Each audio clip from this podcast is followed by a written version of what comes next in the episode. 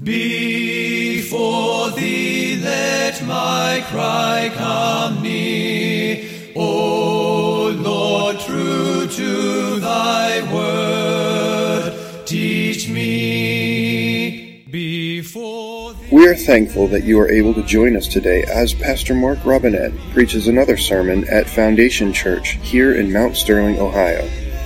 If this message is an encouragement to you, and we pray that it will be, please consider taking the time to go to www.foundationfellowshipchurch.org and let us know.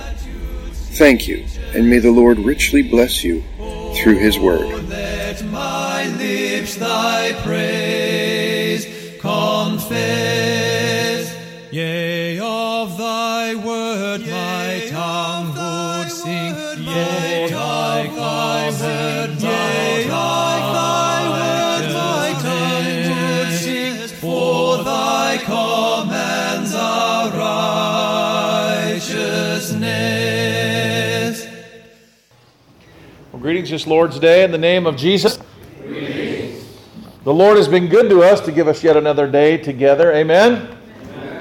The Lord is good, and His mercy endures forever. Let's say it with me. The Lord is good, and His mercy endures forever. When we do Psalm 118 here in a minute as our call to worship, you guys are going to watch my hand, and when I do this, you're going to say, for His mercy endures forever. Can you do that? It's not the one that has 85 of those. It has 4 in a row, okay? So if we could do those, when you see my hand go up, when I'm saying something, I go, you're going to say, for His mercy endures forever. Today, let us be thankful for those good men and good women that God has put in our lives to lead us and to rule over us. God reminds us that He put them there in their places for you and for me, and for those of you that are hyper something and you worry that I say good men and women. Remember, every mother has been made a ruler in her home. Everybody say amen. We're not just to honor our fathers, we're to honor our fathers and our mothers. So the best thing you can do to show your appreciation for those special people in your life is to honor them, of course, obey them, but we're going to talk today about praying for them. Honor your father, honor your mother, reverence your husbands, love your wives, submit to your elders, and obey the laws of your state and your nation. These are God's wonderful gifts for us. Can we say thanks be to God? Thanks be to God. Our call to worship from Psalm 18 goes like this. Oh, give thanks unto the Lord, for He is good. His mercy endures forever. Let Israel now say, for His mercy endures forever. Let the house of Aaron say, for His mercy endures forever. Let them that now fear the Lord say, for His mercy. I called upon the Lord in distress, and the Lord answered me, and He set me in a large place. The Lord is on my side, and I will not fear. Who can and what can man do to me? The Lord taketh my part with them that help me. Therefore shall I see my desire on them that hate me. It is better to trust the Lord than to put confidence in man. It is better to trust the Lord than to put your confidence in princes. All nations compass me about, but in the name of the Lord I will destroy them. They compass me about, yea, they compass me about, but in the name of the Lord I will destroy them. They compass me about like bees, and they are quenched as the fire of thorns. For in the name of the Lord I will destroy them. Thou hast thrust sore at me, that I might fall, but the Lord help me.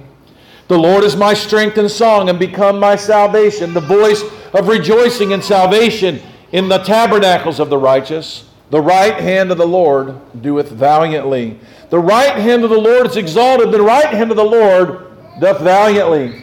I shall not die but live and declare the works of the Lord. You ever kind of feel like saying that when you're in a bad way? You're like, I'm not going to die.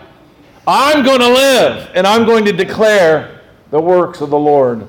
The Lord hath chastened me sore, but He hath not given me over to death. Open to me the gates of righteousness, and I will go in, and I will praise the Lord. The gate of the Lord, into the righteous shall I enter. I shall praise thee, for thou hast heard me, and art become my salvation. The stone which the builders refused is become the head of the corner. This is the Lord's doing, and it is marvelous in our eyes. This is the day which the Lord hath made, and I will rejoice and be glad in it. Save now, I beseech thee, O Lord. O Lord, I beseech thee, send now prosperity. Blessed be he that cometh in the name of the Lord. We have blessed you out of the house of the Lord. God is the Lord which hath showed mercy and showed us light. Bind the sacrifices with cords, even to the horns of the altar. Thou art my God, and I will praise thee. Thou art my God, and I will exalt thee. Oh, give thanks to the Lord, for he is good, for his mercy endures forever. Let us pray. Oh Lord, we are so thankful for you. Lord, for the pain that you endured on the cross, the humiliation of it, the poverty. Lord, in your richness you became poor that we might be rich. And Lord, because you loved us, even though your nakedness, your the way that men wagged their heads at you and accused you of sin when you were sinless, and you opened not your mouth, Lord. Lord, and all of that, as horrible as all of that was, Lord, today we give thanks for that because that made us rich. We come into your presence today knowing that all of our sacrifices are acceptable to God because you are those sacrifices, Lord. Lord, we stand before the Father of heaven, clean from our sins, not because we are on our own, but because you've covered them with your blood. We pray today, Lord, that you would speak to us and change us and make us more like you, that you would feed us from heaven, and that you would make us more of what we should be and prepare us for the day when we shall enter into your gates with thanksgiving and into your courts with praise. That day, in the consummation of all things, we will rejoice, for we will see no more through a dark glass, but we will see you face to face. In Christ's name we pray, and all God's people said, amen.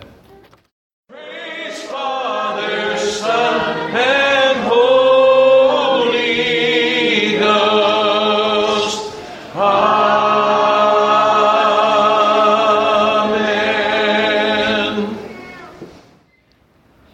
My text for you today is from the book of Psalms. I'm going to be preaching all of Psalm 20.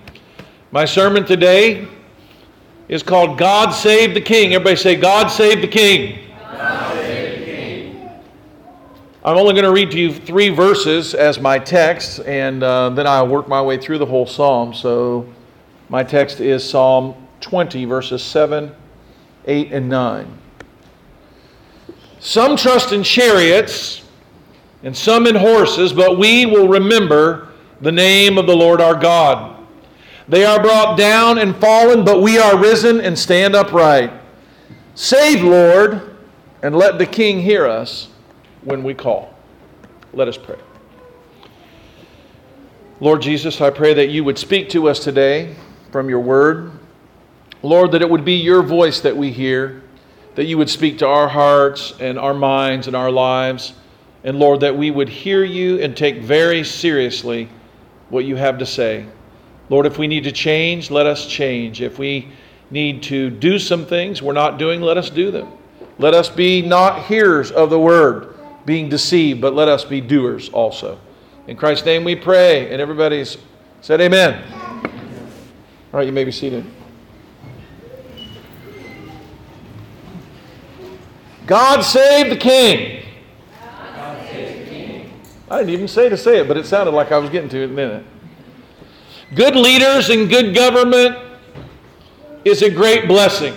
One of the reasons you don't know it is because you have a good leader and you have a good government. A lot of times people don't know how good they have it until they get around someone who doesn't. This last few weeks I've actually been studying about the government of Myanmar and what they went through. And you talk about some horribly sad people, completely oppressed by military rulers, communist dictators trying to take over, people being thrown in prison, loss of religious freedom. Could you imagine what it would be like to live in a place like that? Be horrible. What we enjoy every day, the freedoms that we do to drive down any road we want. How many checkpoints did you go through on the way to church today? Everybody say none. How many rules in government tell us we can't come here today? None. How many rules do we have to protect us? Plenty. We live in a great place. No one told us we couldn't open up these doors and be in here. They didn't. The government's not all over us. They're not required. How many things do we report to the government every week, month, and year about what we do here, Andy? None. Folks, I don't think you understand. Nobody on earth. There's not even in England do they have this kind of freedom.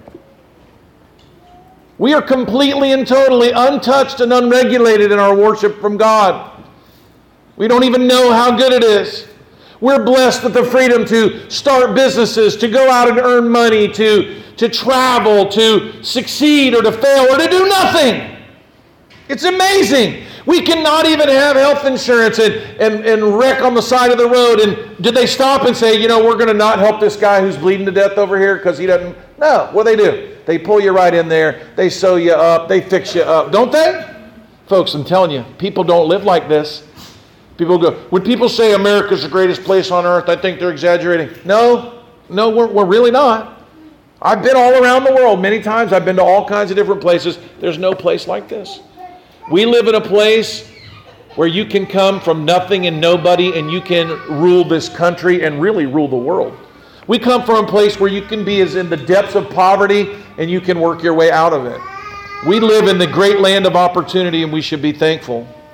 We should give thanks to God for these great gifts, but we often don't. We don't give thanks for things because we don't know they're not good. I've known people who've lived really horrible marriages. And you know what they make for when they get married? When they get in a good marriage after that, you know what it does to them? They live their lives pretty thankful.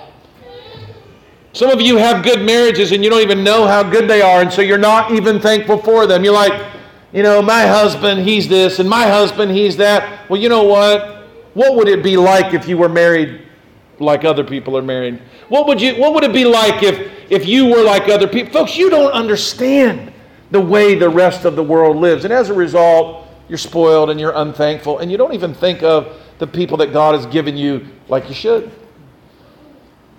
It's true. Romans helps us with this problem, and you can look at this from a command way, or you can look at it from a thankful way. Where did you get your leaders from? Does anybody know what the Bible says? How many of us, okay, let's back it up. How many want to be thankful for what God gives you? I do. Do you know one of the things God gives you is leaders? Corinne, God gave you your dad. He's a gift from God. He's something you should pray for and you should thank God for. Romans chapter 13, verse 1 says this, "Let every soul be subject to the higher powers." You know, in King James language, it almost sounds like Alcoholics Anonymous, right? The higher power, right? That's not what it's talking about. It's talking about rulers and authorities, okay? "Let every soul be subject to the higher powers, for there is no power but of God, and the powers that be are ordained of God." So actually, this is where the King James lets us down. A lot of people hearing that are like, power and powers and higher powers, what are they talking about? Let me give you a better version. "Let every person," everybody say every person, "be subject to the governing authorities that they have been given." Those that are above them. "For there is no authority given except it's given by God. And those that exist are set up by God." Is that one of these scriptures you think is just hard to understand when you hear it like that? That's pretty plain. Every authority given in your life, whether it's your husband, whether it is your mother, whether it is your father, whether it is your elder in your church, whether it is your presbyter in your assembly, whatever it is, be subject to them because God put them there. He ordained them there for you to obey. Now, I know nobody likes this. There's no wife. If I started on a whole pulpit pounding message on how you wives ought to obey your husbands, none of you would like it. I can't believe he's doing that today. I mean, what? Did he tell Pastor Mark what a wretch I've been all week? I don't think we take this authority serious at all. Because we live in this egalitarian society and we say we believe different, we don't really live all that different in our homes. The facts, I don't know that anyone in this church is told what to do hardly by their husband ever. But your husbands can tell you what to do. Your mom and dad can tell you what to do. Do you know your elders can tell you what to do? Do you know they've been given authority by God to do it? Did you know that? How many of you take it seriously, or do you just go, well, yeah, I know the Bible says that, but I'm not doing that? I think a lot of you do, because I know you, and that's how you live. Let every soul be subject to the higher powers, for there is no power but of God. And the powers that be are ordained of God. Different version again. Let every person be subject to the governing authorities that are above them, for there is no authority except from God, and those that exist are set up by God. We call ourselves Christians, but in our homes and in our nation and in our church, we live like heathens. Wow, Mark, you were smiling a few moments ago. You were telling everyone to put on their happy faces. Well, be happy if you're going to obey God's word. But if you're not going to obey God's word, you should own it. And you should change what you're doing. You should treat your husband differently. You should treat your father or your mother differently. You should treat your elders differently. Are you doing what God's word said? I think you can answer that question better than I can. Now, it might seem a bit audacious, but it's exactly what it says. Now, God has called us to pray for those who rule over us, whether they be in the world or in the church. Psalm 20, though, and this is what's funny about Psalm 20 and why this subject comes up. Benita, it's a psalm written by King David, right? To pray for King David. I mean, there's some orders, Paul. Send out those marching orders. Curtis, as your father, I command you to pray for me. In fact, I'm going to write a sermon. I'm going to write a prayer for you. Can you imagine this, Paul? Man, buddy, this would be some good use of your power. Lord, help Dad. Would that be so bad? Imagine writing the prayer for your wife. Lord, I think, and handing it to Miss Andrea Robinette. Lord, I thank you for my good husband. He loves me. He cares for me. He takes such good care of me. Lord, take care of him and help me to take care of him. Imagine if I wrote that prayer for Andrea to pray. Honey, could you pray this before we go to bed tonight? And I write it out. Oh, that's just the beginning, okay? Imagine it. But what I'm saying is that, and I'm trying to get you involved here, Psalm 20 is a prayer written by the king for the people to pray for the king. It's the actual prayer. Like, are you with me, Heath? You hand this out and you give this over to Sarah, right? And you say, Sarah, could you pray this tonight before bed? I'd like you to lead the children. Lord God, you've given me a great father. Lord, by your word you said he is the ordained authority in our home. Lord, your word says that I am to honor him and obey him and submit to him, and by doing so, I am honoring God. At this point, she's probably looking up. She's not praying. She's praying with one eye up here. Kids are like going, whoa, wait a minute. Wow. Lord, I am so thankful to have my dad. I mean, you should write a prayer like that, have him pray it. You can do it. Do you know that? You're allowed, Tim, you could do this at your house. Would you read it, Christina? Would you pray it? Sounds funny, but it's what's going on. David wrote a prayer for them to pray for him.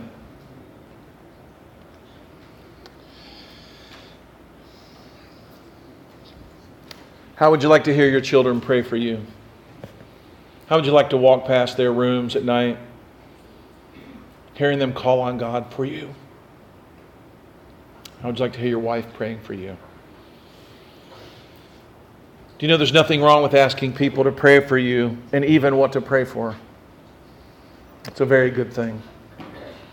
Paul, one of the foundation stones, of course, of the Church of Jesus Christ, he sure did not mind asking those people that were under him to pray for him.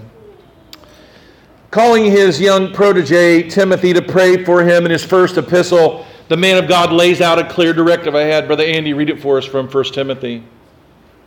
I'll read it for you a little bit and we'll talk about it. 1 Timothy chapter 2, verses 1 through 8, Paul says this. He said, I exhort therefore that first of all, I mean, he's putting this as a priority. First of all, I want you to pray. That supplications, prayers, intercessions, and giving of thanks be made for all men. So all men, fine, but specifically he nails down. So what does he say? He said, I want you to go to God in prayer 4 different ways. They may all sound like the same thing, but they're very specific. Supplications. Going to God, a supplication is when you go to God for something that someone lacks. Lord, my husband needs patience.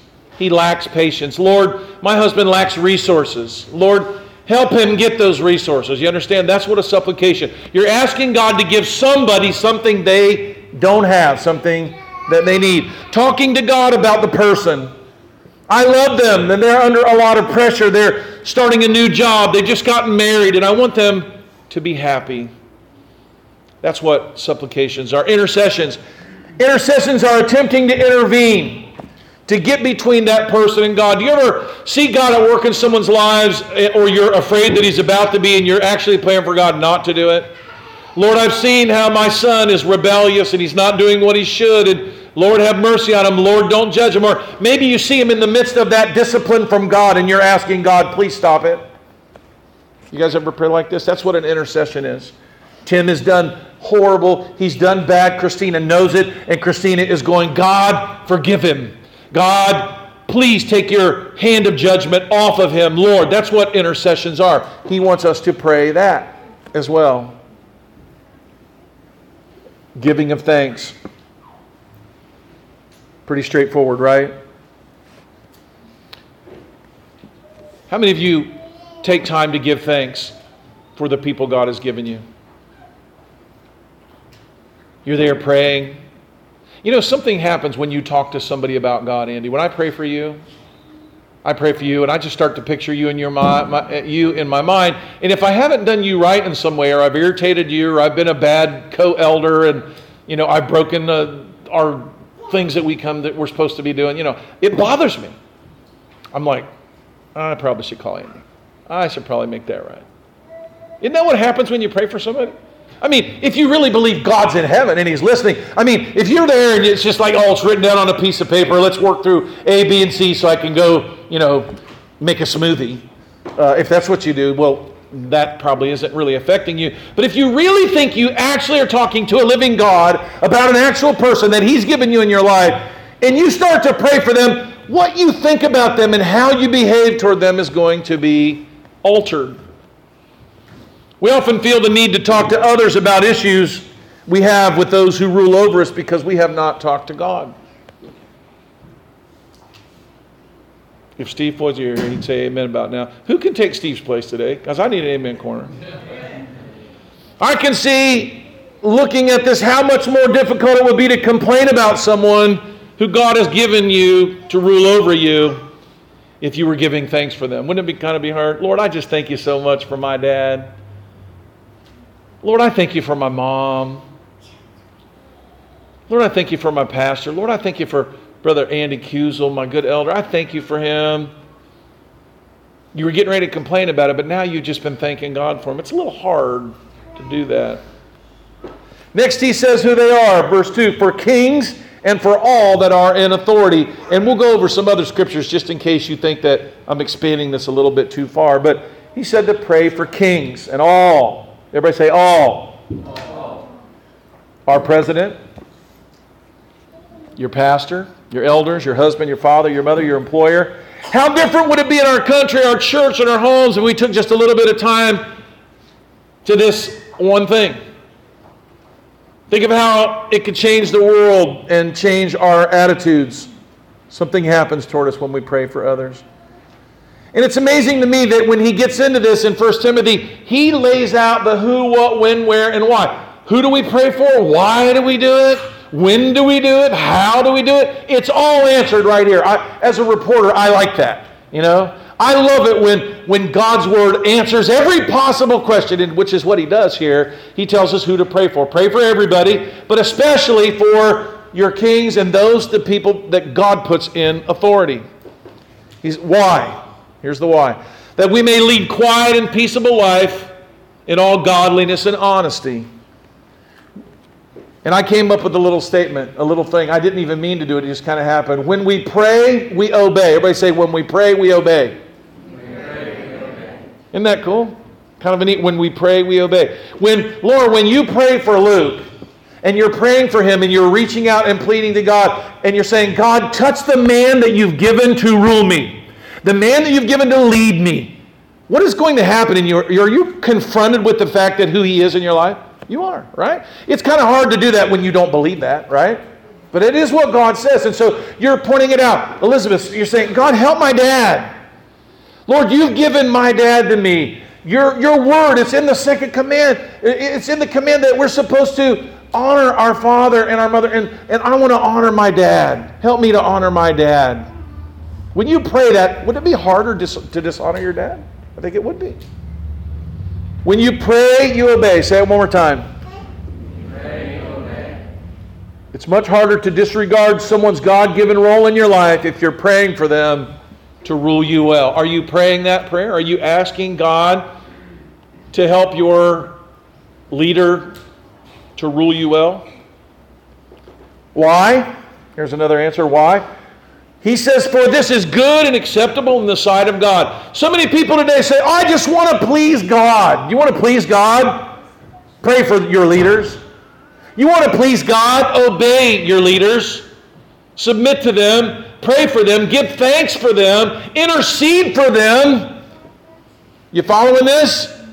For it is good and acceptable in the sight of God our Savior, who will have all men to be saved and to come to the knowledge of the truth. Is that a good enough reason for you? It pleases God, and He wants to use this to save you. How many think that's a good enough reason? Sarah, you've been nodding back there. Is that good enough? Are you about ready to straighten up? Yeah. Every one of us need to straighten up. Every one of us need to come into line with the Word of God. We need to see. We don't come to church to sit and listen to where, Sarah shouldn't be back there looking up at Corinne and going, I hope she's hearing this sermon. She's such a wretch. We should be saying, the Bible says we don't look at the Word of God as a mirror to see our brother in it. It's to see who in it. To see us in it. And so we look in the Word of God and we should be saying, what can I do? How am I not lining up to this? So is it a good enough reason that it pleases God and God is using it to save you? I think that's a good enough reason. For there's one God and one mediator between God and man, the man, Christ Jesus, who gave Himself for the ransom of all. Is that good enough reason? Yeah, I think so. He's showing where Christ, who sweat, as it were, great drops of blood, who was under His Father's authority, and He said, nevertheless, not my will, but thine be done. Christ obeyed His authority. He prayed, right, to the Father. He submitted to the Father.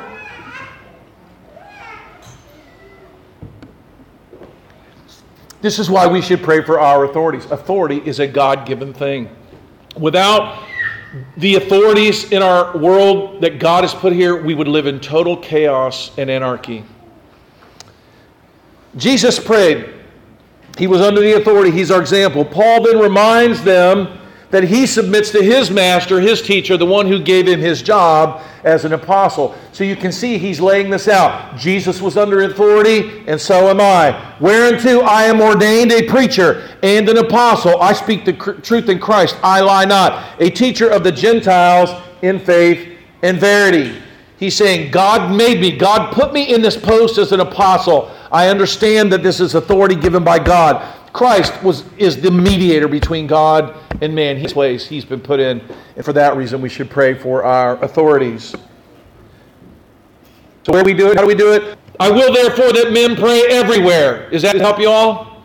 Well, I don't know if it's the right time or the right place. Everywhere, lifting up holy hands without wrath and doubting. So where? Everybody say everywhere. Everywhere. When? Everybody say all the time. So how? Raising your hands to God.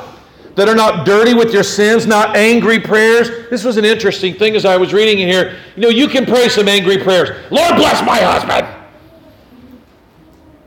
In fact, I hope he stubs his toe on the way to the bathroom tonight. We're not to pray imprecatory prayers towards our husband. We're not to pray imprecatory prayers against our dad. Lord, if you could have dad fall down the stairs and not get hurt too bad, I'd like to see him brought down a notch or two. That's what it says. It says pray everywhere with your hands raised without anger. Angry prayers are not the kind of prayers God wants from you.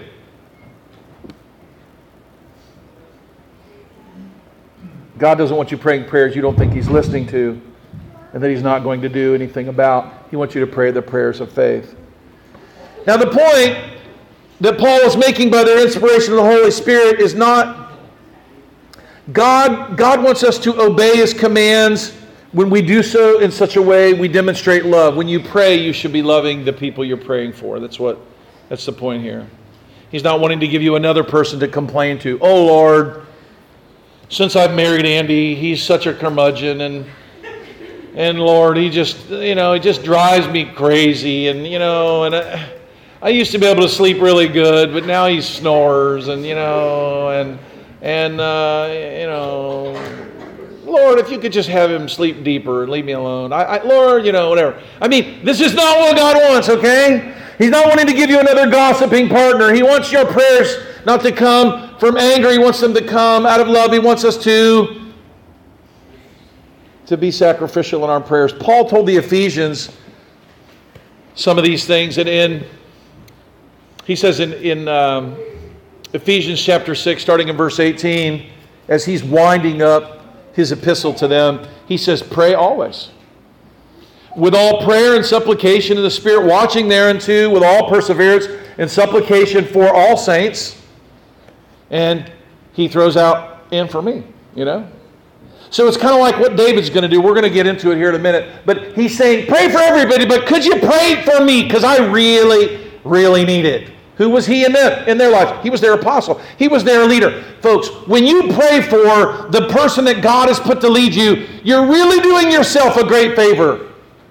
He was among the saints, of course, but he added himself because he was the leader and he needed their prayers. He said, pray that the utterance may be given unto me, that I may open my mouth boldly to make known the mystery of the gospel, for which I am an ambassador in bonds. Therefore, may I speak boldly. He's saying, forgive me for asking you to pray for me. It may seem bold to you, but I'm saying, please pray for me. Don't just pray for him, the apostle said, but pray for all those that rule over you in the world and in the church. Here in Hebrews, we see Paul's instructions on that in Hebrews 13. We read this and people cringe. People don't like this. They don't like this even worse than they like the commands to obey your husbands. Hebrews 13:17, obey them that have the rule over you and submit yourselves to them, for they watch for your souls, that they must give account, that they may do it with joy and not with grief, that is unprofitable for you. And Paul throws in verse 18, at the beginning, pray for us. Who's he? If anybody's a leader in the church, it's Paul, right? And we believe he wrote it or somebody wrote it that was a leader in the church there. It was accepted by the church that it was Paul. He says, pray, obey them, submit to them. And he goes, pray for us. For we trust that we have a good conscience in all things and will live honestly. He was one of those elders. Paul ends the letter to the Romans with these beautiful words about prayer in Romans 15. Now I beseech you, brethren, for the Lord Jesus Christ's sake and for the love of the Spirit, that you strive together with me in your prayers to God for me. He's asking them to strive in prayer with him, for him. He needs your prayers, folks. Paul is asking them to join in the fight, to take the field against the enemies of God, and to do it by praying for him. Benita, you're probably not going to go to Myanmar with me ever. You were talking about, who knows what might be there. Maybe you will one day, but you can go with me every time I go. That's what Paul's saying. Pray. I want to do what's right. I'm going to go, and I'm going to face the enemy face on, head on. And you know what? The devil hates me. I can tell you right now, the devil hates Pastor Mark Robinette. I know he does. He tries to torment me. The Bible says that we can resist the devil. And right here, Paul is saying that you can fight with him, the enemies he fights, by joining him to pray for him. I'm asking you to pray for me. How many of you pray for me? I really need your prayers. He's not exaggerating his position. He is simply stating what's true. It's what you do when you pray for those that God has placed over you. You join with them in the work that God's given them to do. I'm doing my very best to do what God has called me to do, but not to tell you how very hard it is sometimes would just be, it would be prideful, it wouldn't be true. I love to be used of God, and I'm not afraid to fight the devil, but I bet I could do a whole lot more with a little bit of help. Verse 30, now I beseech you, brethren, for the Lord Jesus Christ's sake, for the love of the Spirit, that you strive together with me in your prayers to God for me, that I may be delivered from them that do not believe in Judea, that my service which I have in Jerusalem may be accepted by the saints, that I may come unto you with joy by the will of God and may be refreshed. Paul is telling them what to pray for him.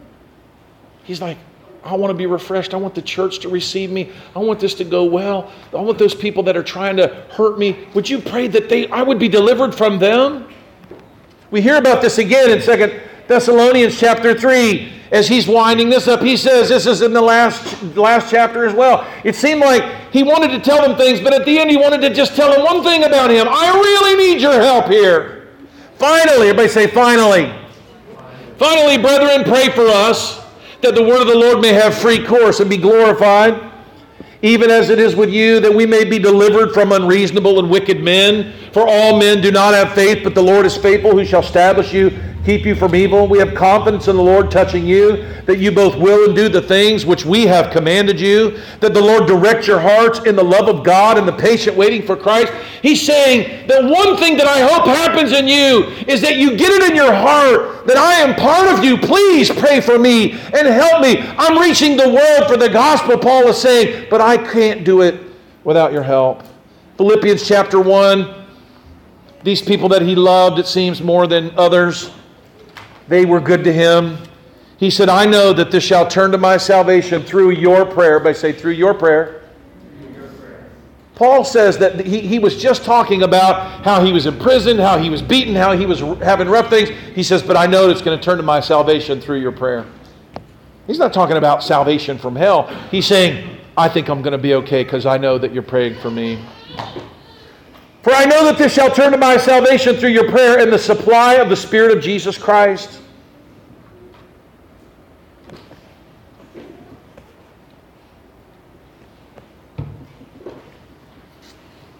Here in Psalm 20, David, used by God as a prophet, wrote this prayer for Israel to sing. A prayer that God would be with him in battle. A prayer that the people would obey him and follow him and trust what God was leading him to do. That's what we all must do, to follow the leaders he gives us. That's how we trust the Lord.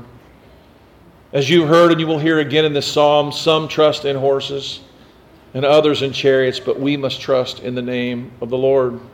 You know what David was trusting? He was trusting in the prayers of his people, and that God would, through their prayers, save him. Their trust in King David was not in the strength of his arm or the wisdom and his experience. It was in the power of God working in him. Their trust in him was trusting God who had made him king. This is what we must do, and how we too must see those that God made rulers in our nation, our church, and the kingdom of God, and in our homes. Here in Psalm 20, listen for the supplications, the prayers, the intercessions, and the giving of thanks in the song. To the chief musician, a psalm of David, once again, telling you David is writing this.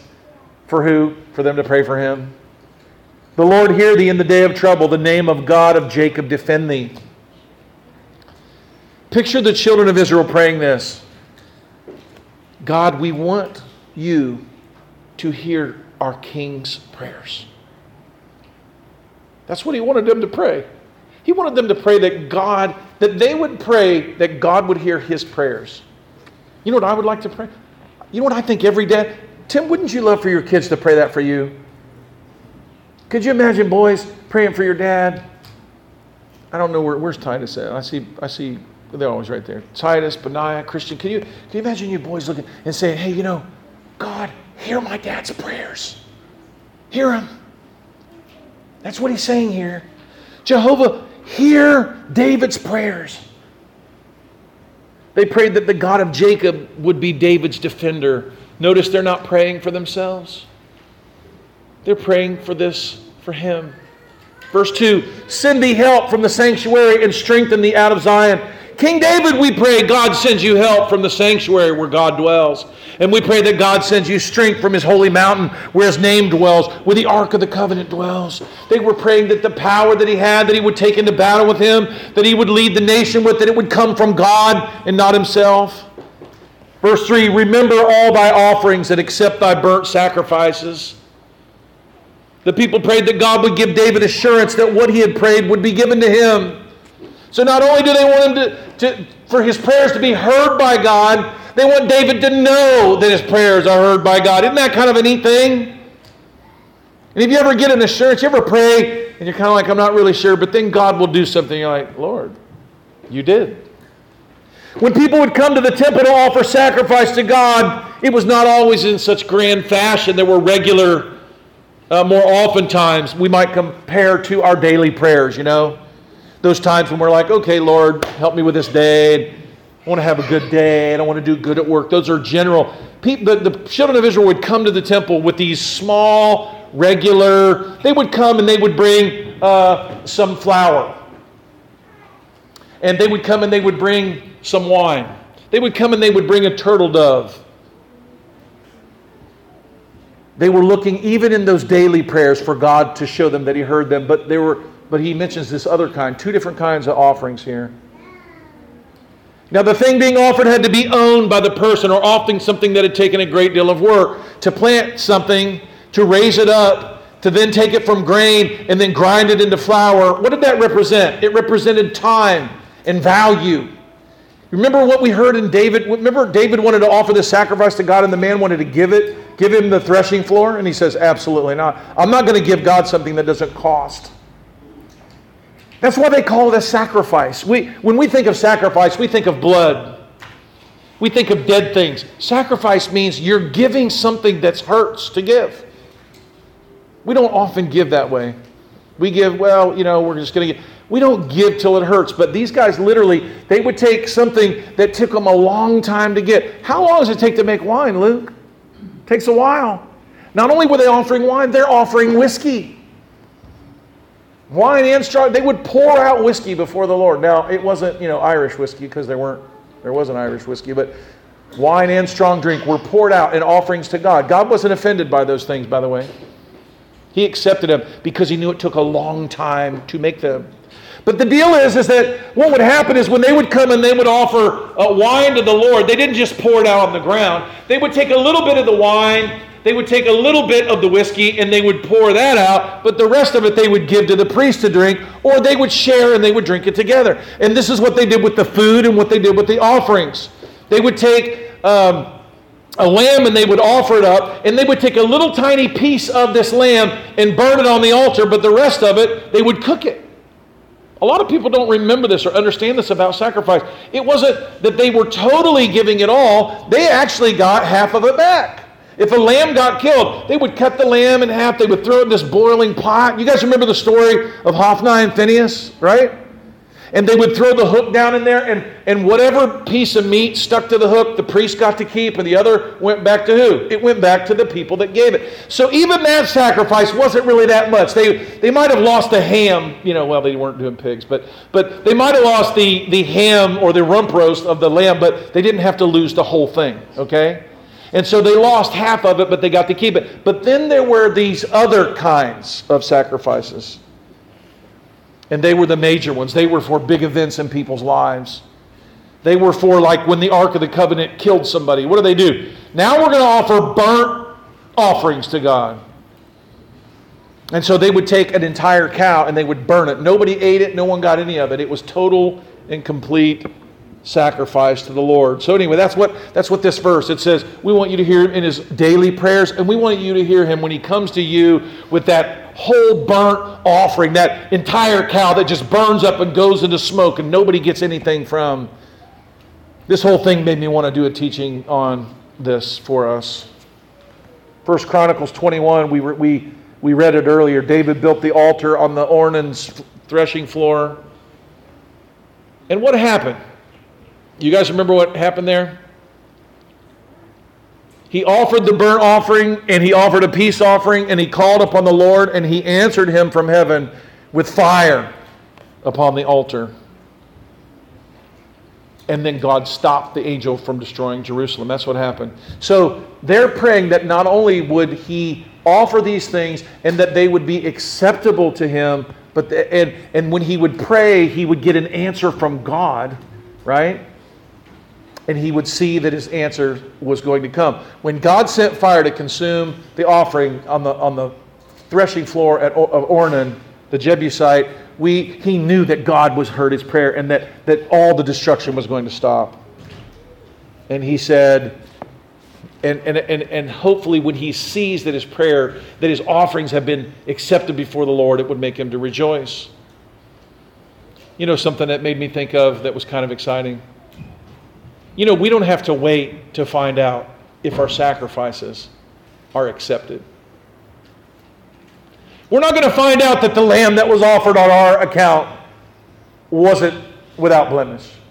We're not going to find out that maybe, you know, God isn't pleased with it. There's never a time that we can boldly become before God. Our sacrifice is always perfect. It's always offered perfect, and it's always acceptable to God. They were having to pray. You don't have to pray that for me, but you could pray that my prayers are heard.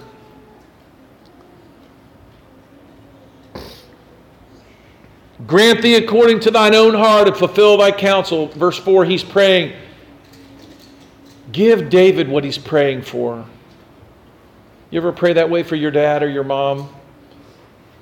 You ever pray that way for your husband? Lord, what he's praying for, I want him to have it. Verse 5, we will rejoice in thy salvation. In the name of God we will set up our banners, and the Lord will fulfill all thy petitions. You see, they understood that when David succeeded, so did they. They would have joy. Have you guys ever seen at the end of a soccer match? I don't really watch soccer, but they do this. They grab a flag. You guys ever seen this? A big flag, and they run across the field with it, and the flag flies. That's what he's talking about.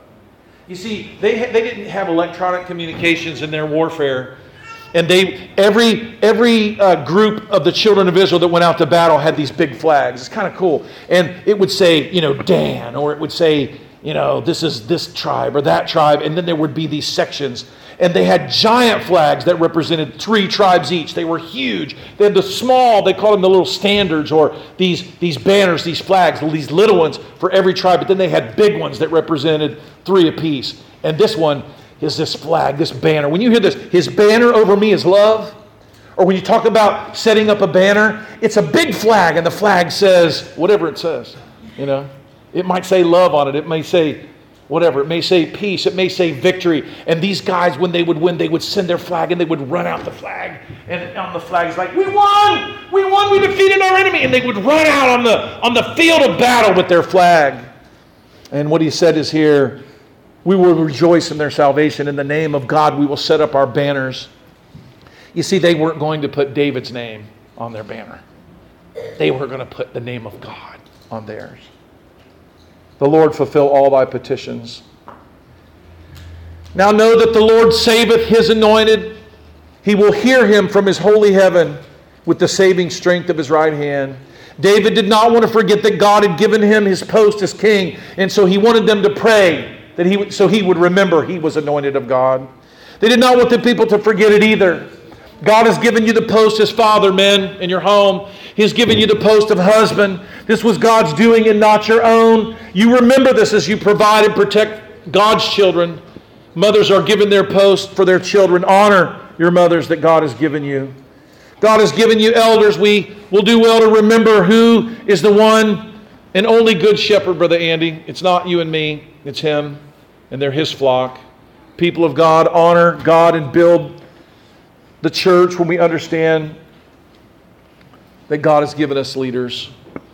We are God's anointed and we have power from God. There's no power given to us that God hasn't done so.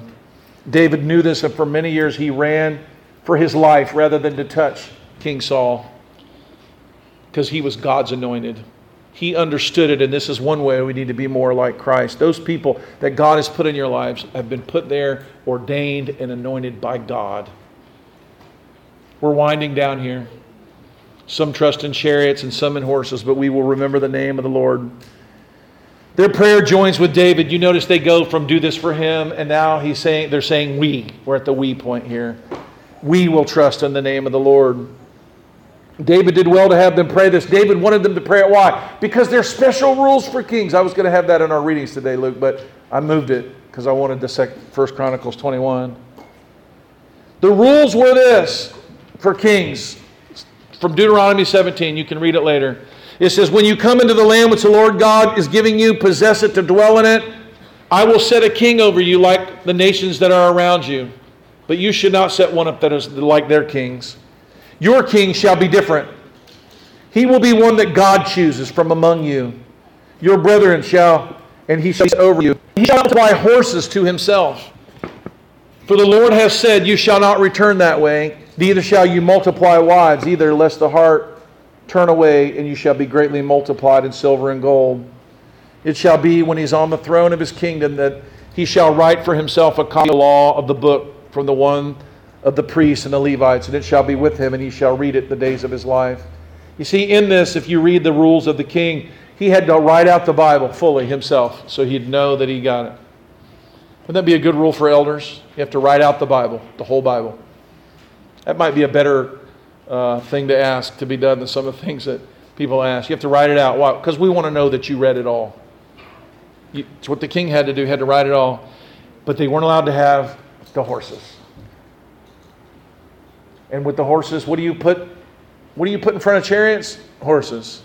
You hear what they're saying? Some trust in horses and some trust in chariots. David knew this rule for himself, and he wanted them to pray that he would not trust in horses. He was tempted to do that. He was tempted to trust in his own power, in the number of Israel, was he not? When God smote Israel, he said, we want to trust in the Lord. They are brought down and fallen, but we are risen and stand up.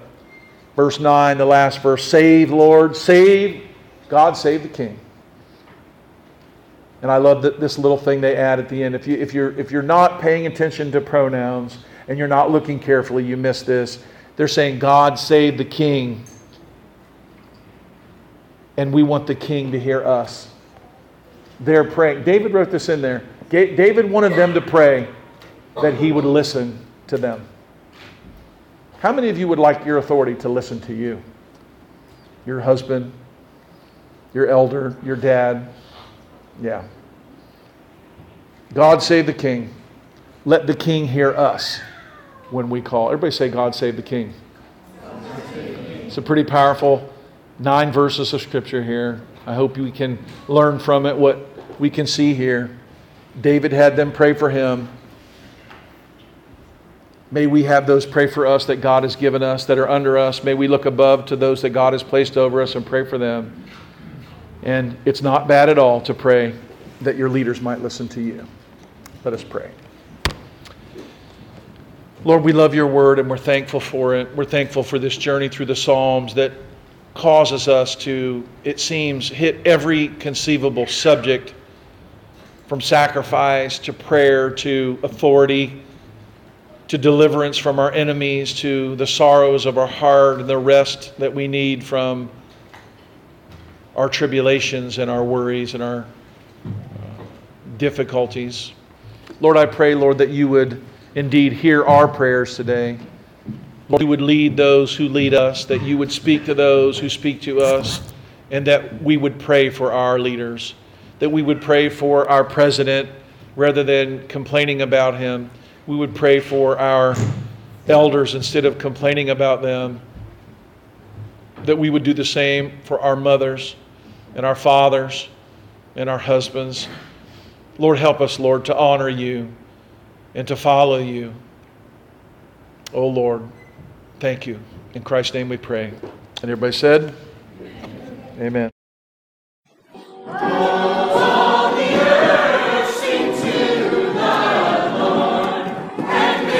Hello, this is Pastor Mark Robinette of Foundation Church. Thank you for taking the opportunity to listen to our audio sermons. We would love to hear from you if you have any comments, questions, or just to let us know how they served you. Go to our website, www.foundationfellowshipchurch.org, and send us a note. Thank you, and it's a pleasure to serve you.